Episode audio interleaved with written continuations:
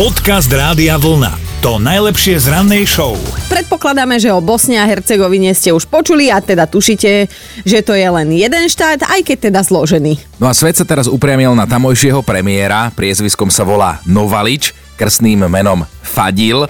A tak to vyzerá, že naozaj mu fadilo rúško, ktoré si chcel natiahnuť pred tlačovkou na tvár. Totižto kamery ho zachytili, ako sa pokúša zaviazať si tie nitky za hlavou a rúško umiestniť na správne partie.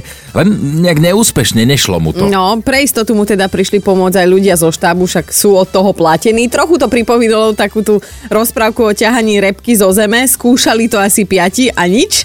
A tak chcel, nechcel, premiér nakoniec musel pred ľudí predstúpiť bez ochrany na ústach a nose. A teda len dúfal, že na seba navzájom nenakašľú toho bacila, ale čo sa stalo a prečo to nikto nedokázal natiahnuť mu to rúško na hlavu, ja viem. Tak to nikto nevie, ty vieš? Ja viem, ja mám taký skromný tip, že asi ma gebulu jak televízor a XXL rúško na sklade nemali, no. Dobré ráno s Dominikou a Martinom. Mario si klikol tiež na radiovlna.sk/ráno, prihlásil sa do mentálnej rozcvičky a teda už ho máme na linke, tak ťa pozdravujeme. Ako tráviš dnešné ráno? Práci. Dobre, tak pozdravujeme ťa tiež z práce. A teda ideme na mentálnu rozcvičku, musíš si vybrať buď moju alebo Martinovú nápovedu. Tvoju. Dobre, si ma prekvapil, lebo v poslednej dobe mi ľudia nedôverujú. No, tak uvidíme, či urobil. Dobre, povedz. Mario, počúvaj. Chlapom sa zapaľujú lítka, keď prejde okolo. To by mohlo byť. Tak začínaš mať nejaké tušenia, no? Nejakou dievčinou to má dočinenia. Každopádne. No, bolo by dobre. Kočka. Odeláno.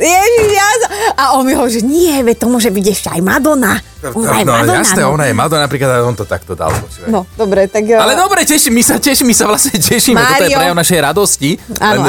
Sme šokovaní, že z tých posledných dňoch normálne každý na šupu uhádne. Ja neviem, či sú tí poslucháči takí perfektní, alebo či my sme tak zvolnili tie nápovedy a musíme pritvrdiť. Aby som ti odpovedala, že to je tým, že sme takí primitívi.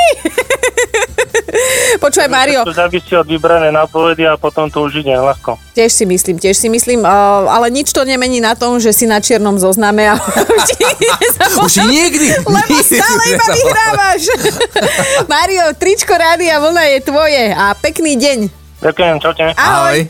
Podcast Rádia Vlna. To najlepšie z rannej show. My Slováci sme už raz takí, že keď sa niečo deje, ideme hneď do tvorenia zásob a vidno to teda už aj na konkrétnych číslach, lebo za 2 týždne karantény sme na nákupoch nechali 48 miliónov eur ako národ slovenský, čo je teda viditeľný nárast oproti obdobiu pred. A aby toho nebolo málo, tak nakupovali sme primárne trvanlivé potraviny, rýžu, múku, konzervy a tak ďalej. No niektorí doslova tie apokalyptické nákupy, ako ja to volám. Ale... ktorý na kšefty. Áno, na kšefty a to už je tá horšia situácia, keď sa s niečím kšeftuje, s takýmito potravinami a tak ďalej, ale zase, keď si spomenieme na tie nevinné kšefty ako decká, tie, nazvime to, že prvé podnikateľské zážitky, tak to sú celkom veselé spomienky, lebo zvyčajne sa medzi deckami kšeftuje s niečím, čo ho máš doma viac, alebo s niečím, k čomu sa ty ľahko dostaneš, ale ostatní nie. A už máš zarobené. Áno.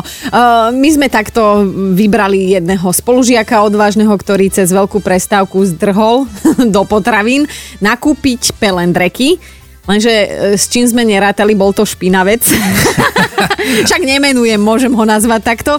A on potom sa vrátil z toho obchodu a predával tie pelendreky o korunu drahšie. A to sme mysleli, že ho uškrcíme. Víš, ja si zase spomínam, ako niektorý spolužiak vždy na základnej škole predával petardy, vieš, ostatným spolužiakom.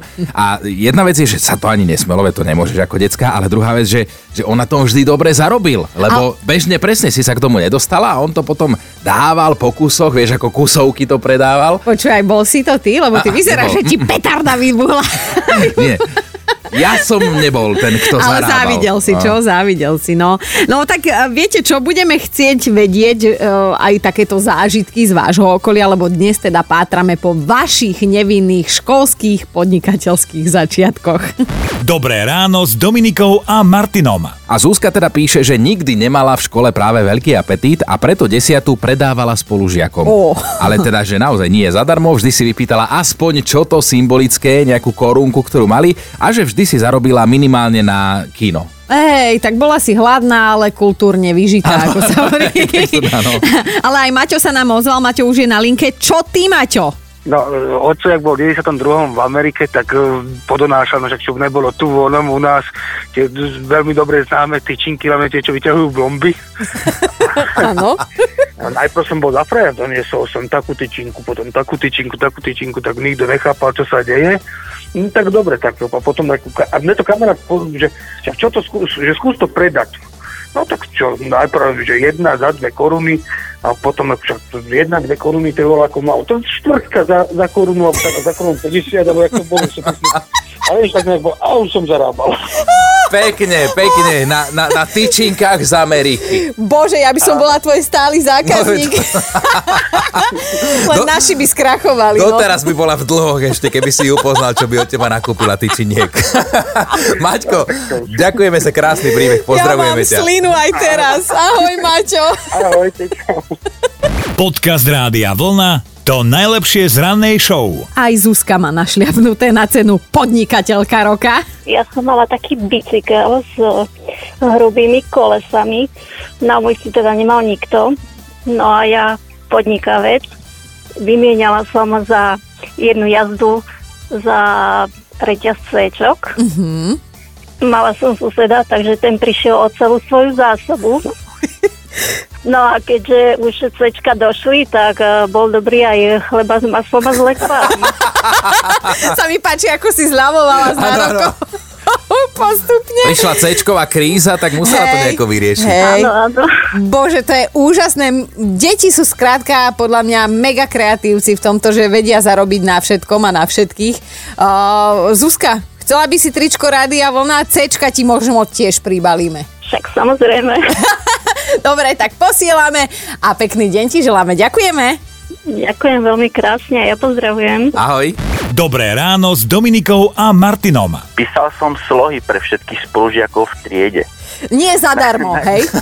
Nie, samozrejme, že nie zadarmo, lebo za talent sa platí a najskôr to začalo tak nevinne, že najskôr to bola spolužiačka, ktorá sedela vedľa mňa, tam by to gramaticky opravila. Potom sa to rozšírilo do celej triedy, tak som si začal pýtať korunu. Mm-hmm. No a bolo to úplne super, lebo nás bolo v triede 25, takže ja som bol prakticky v balíku.